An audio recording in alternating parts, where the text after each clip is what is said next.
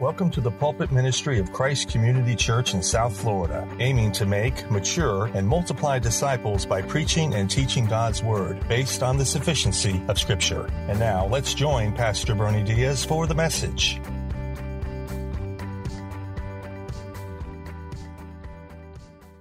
The objective, the mission statement of the church hasn't changed. The primary objective hasn't changed. And I don't envision it's going to change either. And it reads this way. In fact, it's in the back of your bulletin, it's on our website. What are we here for? It says Christ Community Church exists to worship God, fellowship and community, and build the body of Christ, a body is a local church, by making, maturing, and multiplying disciples until the Lord Jesus Christ returns. And there's scripture references there. And I like that mission statement. It's concise. It's, it's biblical, I think, and I think it's noteworthy as we kind of commemorate, celebrate the weekend, thinking about where we've been, where we need to go in our 12th year, and uh, in what is a very challenging mission field, a harvest ready to be gleaned, which we call South Florida. And I remember the very first message I preached 11 years ago for our church, and it was called God's Marching Orders.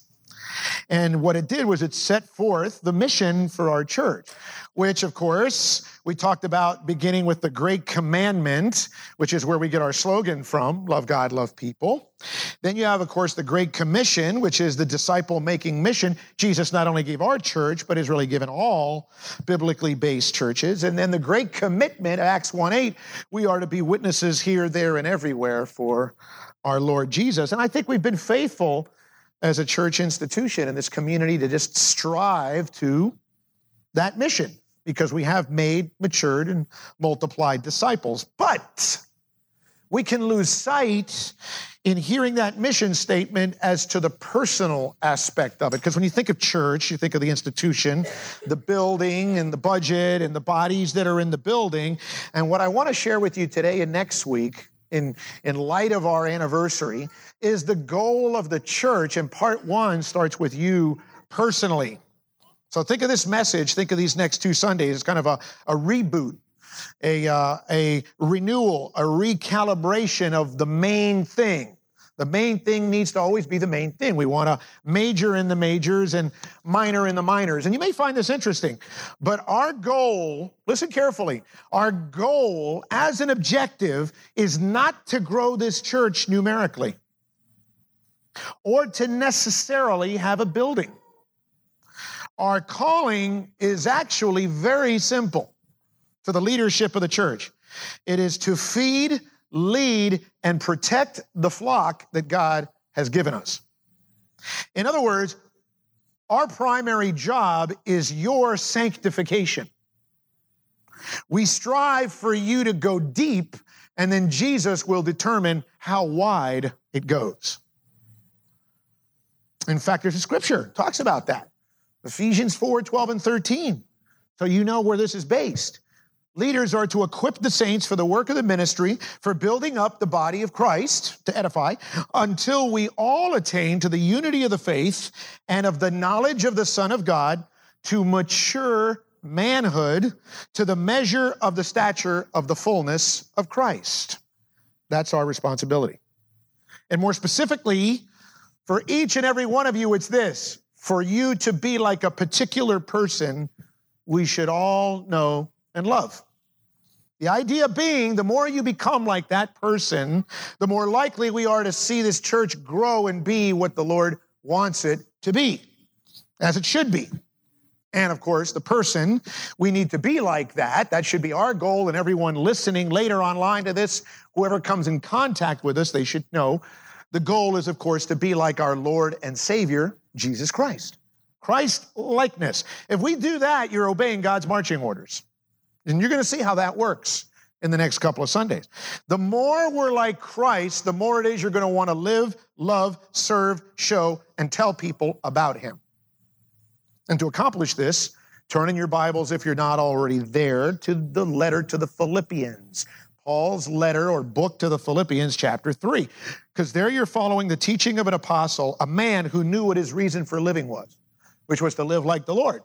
That was, he figured out the ultimate reason for his existence. And to do that, you have to really know this person you're intending to follow, right?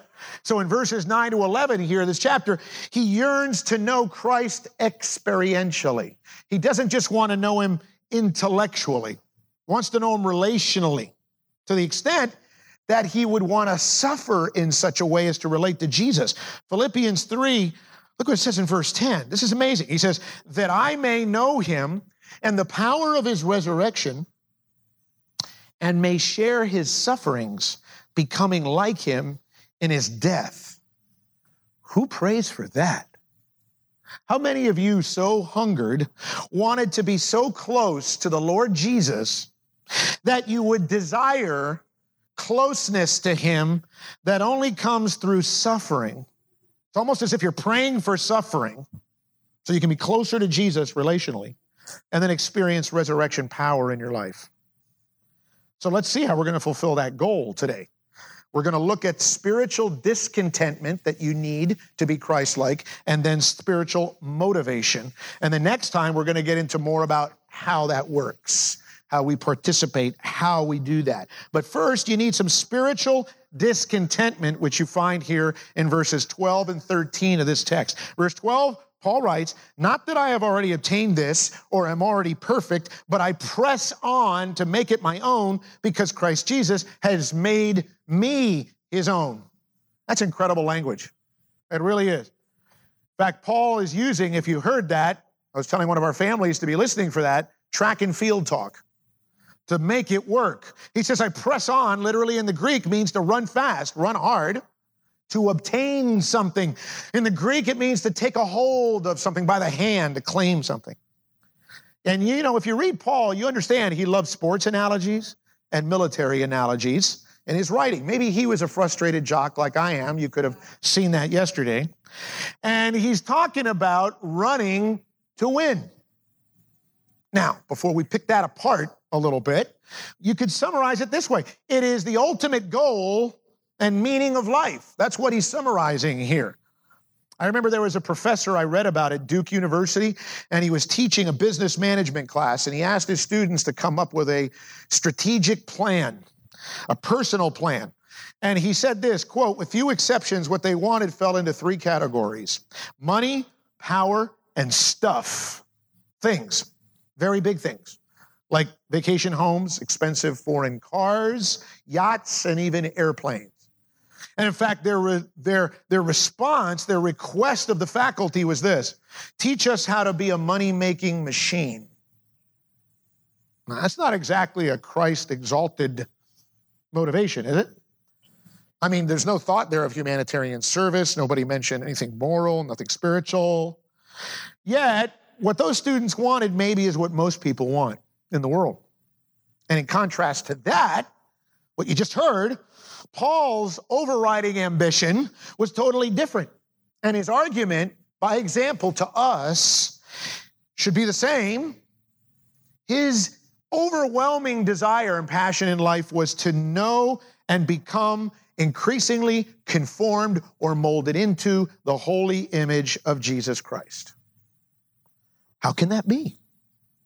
How do you do that? Next Sunday, we'll get into more have tos, but what we should know here is that at CCC, to be Christ like, you have to start with having a spiritual discontentment. And that's strange that I'm saying that coming from Paul, because Paul says in Philippians 4 the key to Christian joy is contentment. But that's speaking to contentment of what God gives us and blesses us with, not Christ likeness. See, Paul's talking about something he wants and doesn't yet have. And he's admitting it while he knows he's a Christian at the same time. I mean, he's a believer.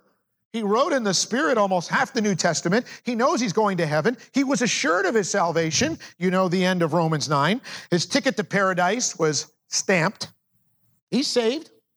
So why couldn't he just coast in the faith like so many people do in Christianity?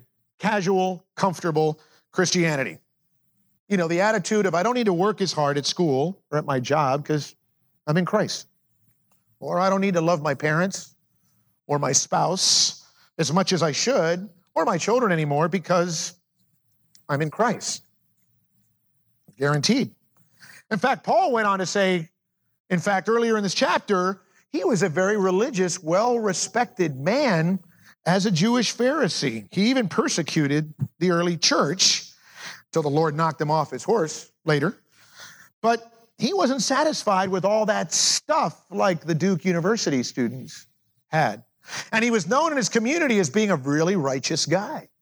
Tribe of Benjamin, Pharisee among Pharisees of the law, right? And uh, well, that was really self righteousness. But all of that, he said, meant nothing to him.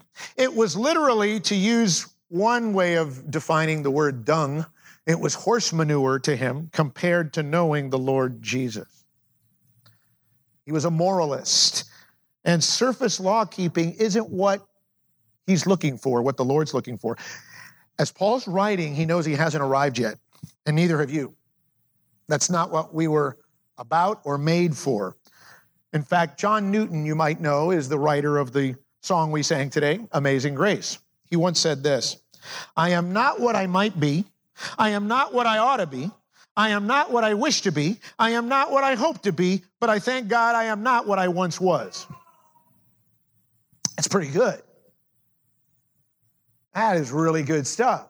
That's spiritual discontentment. He wasn't content with his current state of his walk with Christ at the time. It's like the character Christian. Remember the book Pilgrim's Progress, that classic we studied in our family group.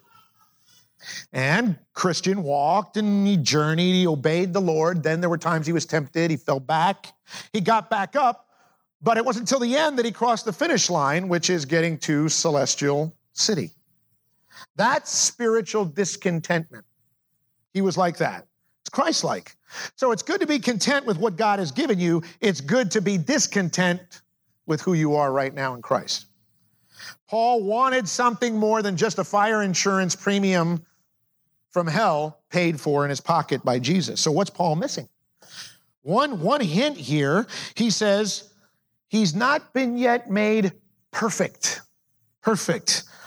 In the Greek, that would have the idea of being completed, finished, accomplished.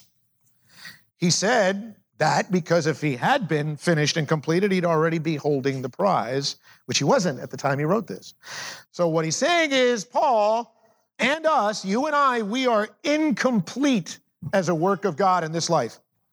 And then there's a purpose clause here that gives us another big clue. He says he's running after something in order to catch something. That would literally be a, like a person. He's pursuing something, he's eagerly seeking something. What verse 13 calls what lies ahead. In verse 14, he calls it the prize, this upward calling, uh, an invitation somewhere from God. But the purpose is in the phrase there, so that, or because. He wants to make something his own. He wants to lay a hold or take possession of something here because it's something Jesus made in us. And I'm going to tease you with that question for a second. Some of you already may know the answer to what the question is. You may already have it in mind, but let me give you a little more spiritual discontentment. Look at verse 13. Brothers, I do not consider that I've made it my own, but one thing I do, forgetting what lies behind and straining forward to what lies ahead.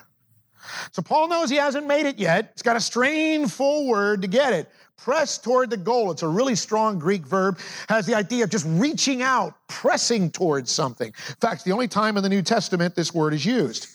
How many of you were running? I don't know, we didn't have a race yesterday. We had a tug of war, but if you've ever remember as kids running in the neighborhood or in your PE class, there was races, and if you were neck and neck, and if you were the slightest bit competitive, I am, if you were getting toward the finish line, the tape, you would stretch out, right? A body part of some kind, which I think you're only supposed to do that in an official race, but you just strain, you, you press on, you push yourself to cross the line. That's the picture Paul's trying to give us here. He's communicating it in a spiritual, not a physical sense. To go what to go for what lies ahead, or in the original language, what is before us, what's in front of us.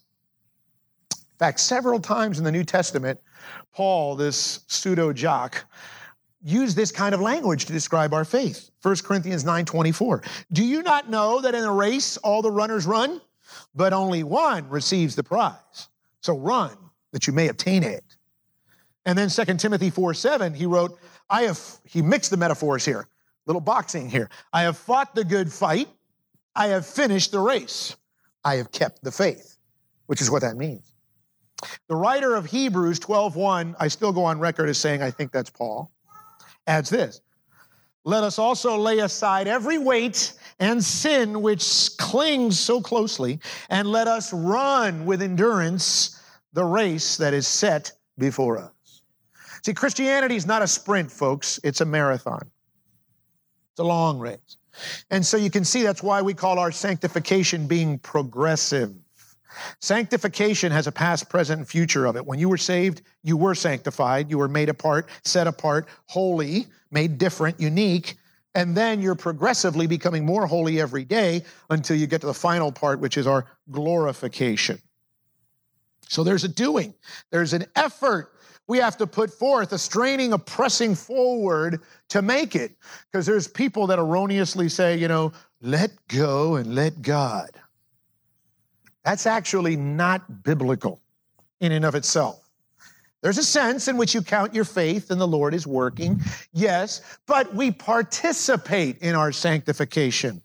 Do you have a text for that, Bernie? Yeah. Just go back a page in your Bible to Philippians 2. Same author, same letter. Says in Philippians 2, in the middle of verse 12, it's very, very familiar. He says, Work out your own salvation with fear and trembling. That sounds like pressing an effort to me. I'm not letting go there. I'm supposed to do something. Work out your own salvation. But then it's a continuous sentence in the next verb. For it is God who works in you, both to will and to work for his good pleasure.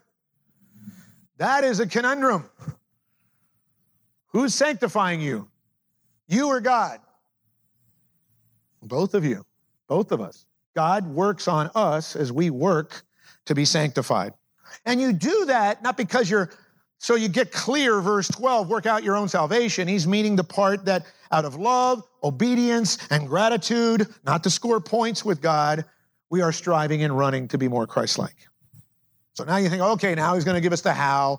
Here we go at CCC, word, prayer, church, means of grace, right?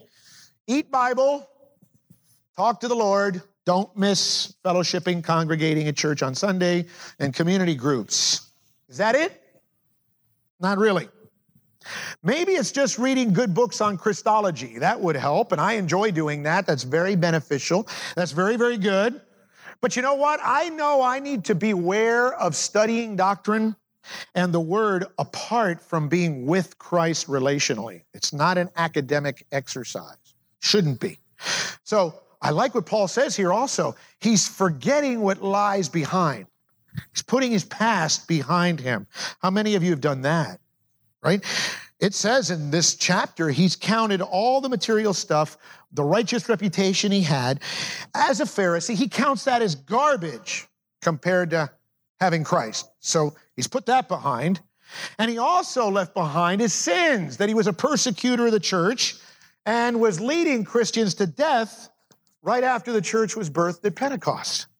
He cast the shame and the guilt aside that he had because he knew in Christ God forgives. Listen, God forgives sinners past, present, and future. I've dealt with that. You know, some people think pastors fall out of clouds from the sky and they just like become pastors like overnight and they're these really good, blessed. No. Pastors, church leaders, like any Christians, have a past before they were in Christ. I didn't grow up in a Christian home. I didn't come to Christ till I was nearly 30 years old. I did all kinds of stuff you don't know about and hopefully never will. And God has forgiven me for all of them. And I don't spend virtually any time thinking about it. All the guilt and the shame that could easily be associated with those sins, I have cast behind because the Lord has cleansed me. And because his own word says, as the psalmist wrote, he gives us steadfast love toward those who fear him. As far as the east is from the west, so far does he remove our transgressions from us. Amen. Isn't that great? So Paul can run the race because he's stripped the weight, the burden of all that stuff. He's left it behind. So he can win. He can win the race. He can gain the prize. Question Have you done that? Because you may be struggling in the race because you haven't left off the burden, the monkey on your back. That's why we have to do this. You got to strive for holiness.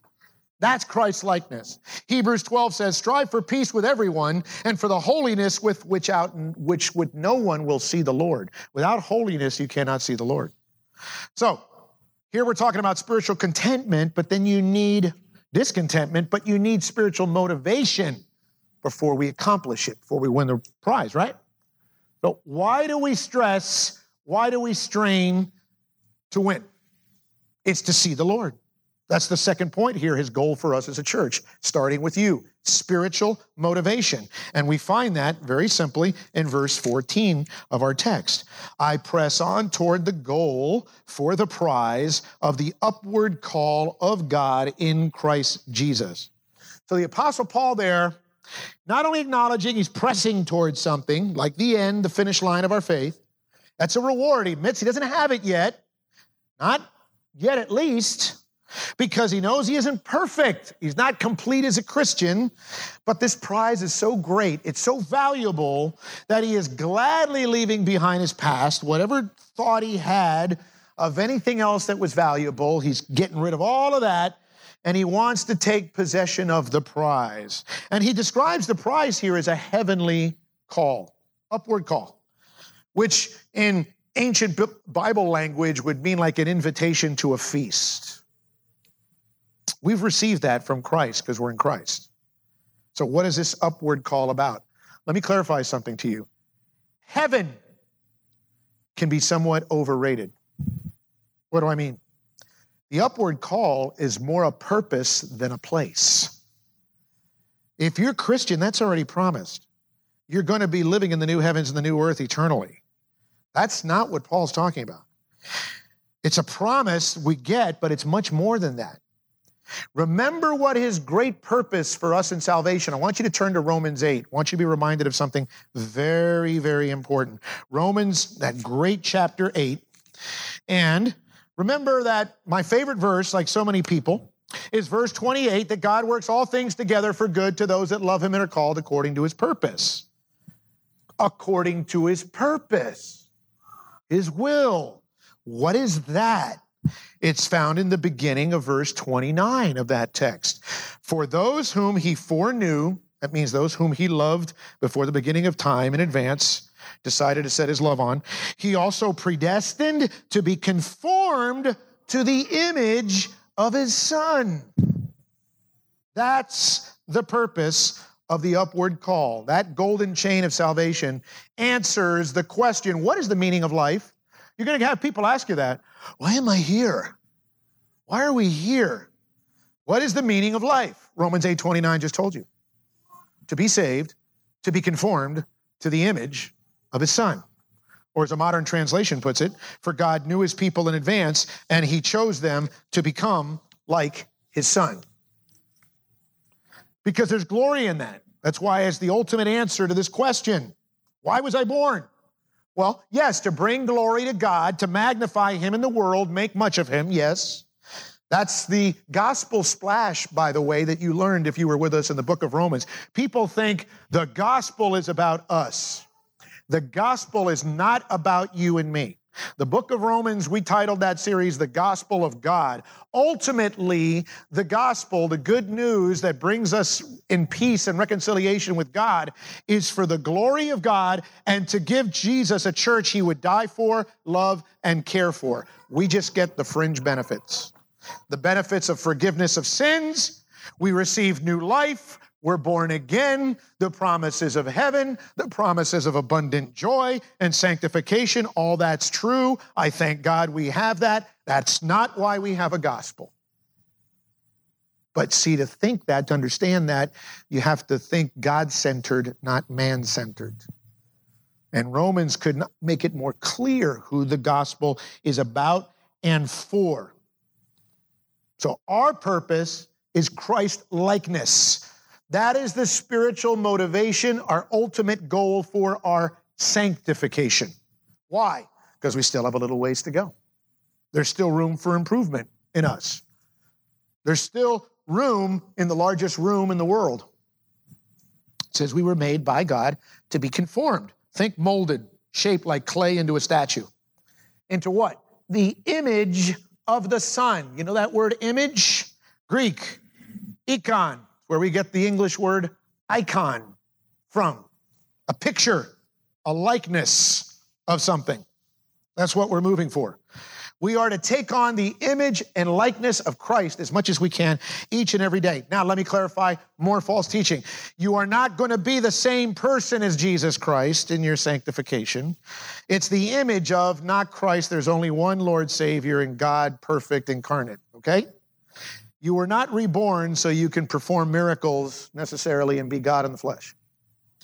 So, what I take the doctrine to mean is that the Lord has so transformed our hearts when He saved us and continues to do so with His Spirit that He's going to finish in glory, that we now approach the holiness, the perfect, sinless righteousness and character of his son. In fact, you know, we're taking a quick pause in our series Basic Christianity from First John. I'll give you a little hint, little preview. First John 3, one of the great passages there is in verse 2 and 3. That apostle beautifully parallels Paul here. He says, check this out. Beloved, we are God's children now, and what we will be has not yet appeared, but we know that when he appears, that's the second coming, we shall be like him because we shall see him as he is. That's it. I mean, did you get that? That connection? That's Romans 8 29. That's Philippians 3. We're not perfectly yet like Christ, but we will be in that perfection in our glorified state when he returns. That's what we can't wait for. We love that. That's our hope of glory. And so that hope is our motivation to be like him now as much as we can. John said, purify yourselves now, which is to be holy, which is to be pure set apart. So the idea is this simple.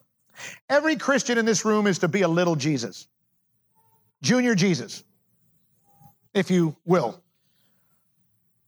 Try to be a little bit junior Jesus until he comes back and you're perfectly completed, which he's guaranteed this work, by the way. Chapter one of this letter, the Lord says through Paul in the sixth verse, and I am sure of this, that he who began a good work in you will bring it to completion when? At the day of Jesus Christ, at the second coming in the kingdom. So you're going to be there, you're going to get there, but you run and strain and press on on the road to getting there.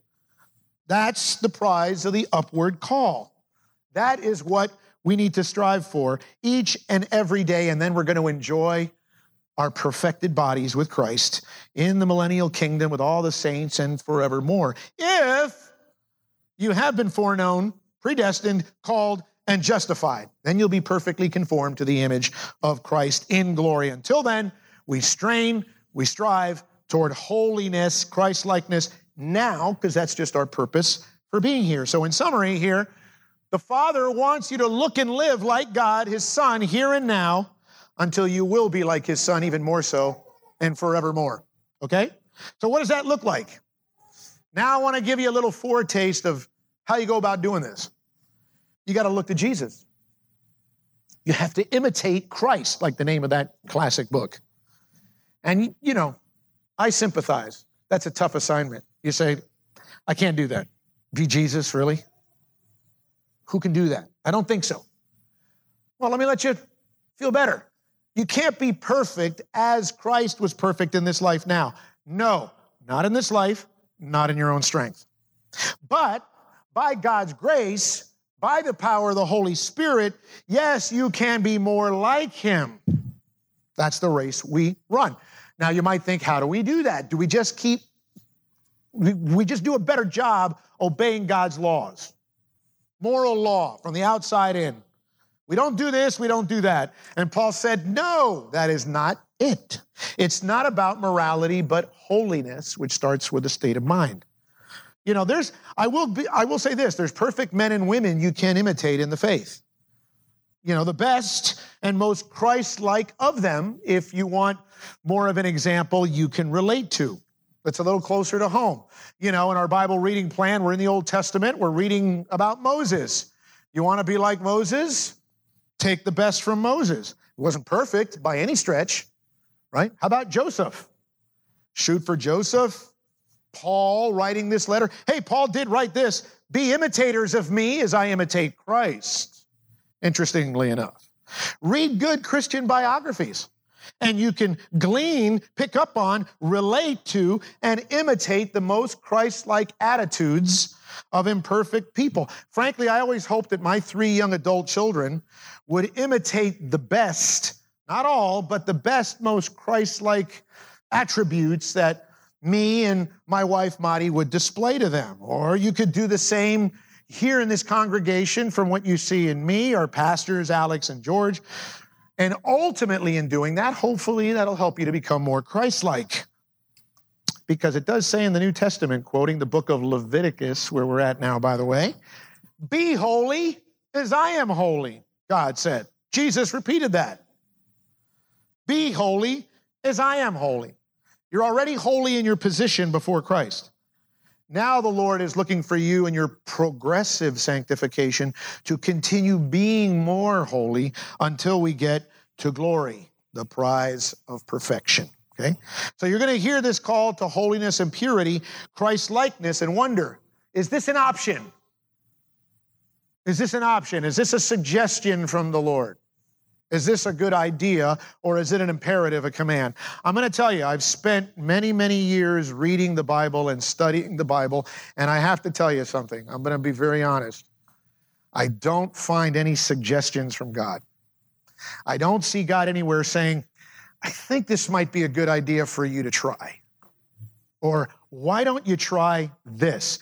God doesn't talk like that. God says, You are like this, so be like this. Indicative, imper- imperative. You are, so do likewise. There's no, it might be a good idea for you to be holy. Jesus says, Be holy, for I am holy. Don't try to be holy. Don't guess whether you have to be holy. Be holy, for I am holy. God don't play like that. I'll tell you something else very, very important. A born again believer, a real disciple, will want to run this race, will desire to run this race. And if you don't, that's a red flag, not good. Check something out. Believers love their Lord and they want to be like their Lord. Again, they're grateful to Him for who He is and what He's done for them. And they want to please Him. And they want the assurance of salvation, by the way, like Paul writes, security of salvation, First John because they do want things like that. We talk about the fact that your desires change when you're in Christ. Oh, now I have to stop like cursing and getting wasted? Really? That's no fun. If that's a thought, if that's a tough one, that's not good. Not good. Because why? Your heart's been turned from stone to flesh. You are a new creation.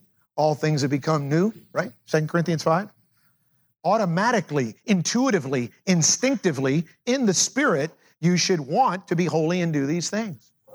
If the Lord's got to drag you into the kingdom and drag you to be sanctified, maybe you're not all that person. So, what do you do? Imitate Christ. What was Christ like on earth in his ministry? So I can imitate him. It's simple. You want to know what it is? Abide in him. Read the Gospels. Go to Matthew, Mark, Luke, and John and see how Jesus did all the one another's that we're commanded to do. Go to the cross, see how he gave himself in love for others. Go to the Gospels and see how he forgave, how he was kind, he was gentle, he was meek, mild or self controlled, he was humble, he was full of grace and mercy, he prayed for others. Those are the things for us to do. And you just go to the Gospels and walk and talk with him and see how he did them. Be in the Gospels. Somebody comes new to Christ or be refreshed, revived in the faith, use this. People say, I, am new in the faith. Should I start reading the Bible like in the book of Numbers? In the genealogy? Should I begin in Genesis? You could, but you know what I would tell a person? No. Go to Matthew, Mark, Luke, and John. John in particular. So you get to know the one who saved you. Be with him, walk with him, talk with him. Just learn from him. Just that's why you have four different perspectives, four different gospels on the same person. Three are synoptic, like biographies, and then four, the fourth, John is very theological, Christological, why he did the things he did. What's the purpose? Read all of that. Even though you're in the Bible reading plan right now and you're like, you're in Leviticus, okay, do your chapter or two, and you know what? Sneak over here to Matthew, Luke, or John, and Mark. Grab some Jesus. And if you wanted a list, look, and just write this down. If you want something practical, I would tell you go to Colossians chapter 3, verses 12 to 17. Read that. There's a list of attributes Paul gives about new people, new believers in faith, what they should look like. It's all Christ like. Peter, that apostle, echoes that in 2 Peter 1, verses 3 to 15. Read that. Awesome text on what it looks like to be, he says, a partaker of the divine nature. There it is in Christ, image of Christ. Why? As a way to confirm your calling and election. That's assurance of salvation. Ah, go there. Read it. It says there, if you press ahead, you strive, you run to be like Christ. Peter says this there will be richly provided for you an entrance into the eternal kingdom of our Lord and Savior Jesus Christ. So I'm going to close as we prepare to take the Lord's table with this quote I love so much from an unknown Zimbabwean pastor. May have heard this before. And I can get this to you afterward if you like, if you request it from me. He talked about attaining the goal of Christ likeness this way. He said, quote, I am a disciple of the Messiah. I will not let up, look back, or slow down. My past is redeemed. My future is secure. I am done with low living, small planning, smooth knees, mundane talking, chintzy giving, and dwarfed goals. I no longer need preeminence, prosperity, position, or popularity. I don't have to be right, first, tops, recognized, praised, or rewarded. My face is set, my goal is sure, my road is narrow, my way is rough, my companions few, my God is reliable, my mission is clear. I cannot be bought, compromised, detoured, delayed, or deluded. I will not flinch in the face of adversity, not negotiable at the table of the enemy, or meander in the maze of mediocrity. I am a disciple of the Messiah. I must go until he comes, speak of all I know of him, and work until he stops me. And when he comes for his own, by the grace of God, he will have no problem recognizing me because my colors are clear. That'll preach. That's a good and faithful servant. And if he's already in eternity, trust me, he won the race. That's Christ's likeness. Let's be that kind of Christian in CCC this year. Amen? Let's pray. Lord God, we thank you for the Holy Spirit being among us today. We thank you for this call this command that you've given us through the Apostle Paul and his pen. That the goal for us as a church would be to start individually to be Christ like, conform to the image of your Son. As you work, we work in doing so. Help us to recognize that we need to be spiritually discontent from where we are today and that we want to press on toward the prize, strain and stretch forward, run the race till we finish. Let us be aware of that spiritual motivation, Lord, so that we're encouraged now, even with unfailed face, beholding your glory, Lord. We're being transformed into the same image from one degree of glory to another because this comes from you, Lord. You are the Spirit. And Lord, and if someone in this room today doesn't have a yearning to be Christ like, to be holy as you are holy and you've commanded us to be, not only in our position before you, but practically in our lives, then maybe it's because that person does not yet know Jesus Christ as Lord and Savior. So if there's anyone in this room listening, Lord, may this might be the day that they come to Christ and be saved, be rescued as we observe the cross, Lord, as we as we come to commemorate and celebrate the Lord's table. I pray, Lord, that this would be a time that someone in this room would give themselves to Jesus, to repent, to turn away from a life of sin and selfishness and to trust in Jesus alone as the one that forgave their sins. And by that grace and mercy, by that grace and mercy, they would, they would just believe and accept Jesus. We pray you'll do this work as only you can in the Spirit. In Jesus' name, God's people said, Amen. We'll now take the Lord's table. Christ Community Church is a God glorifying, Christ exalting, and Bible centered body of believers who love God and love people by making disciples of Jesus Christ. For more information on our ministry, please visit our website at www.christcomchurch.org. That's christcomchurch.com.org.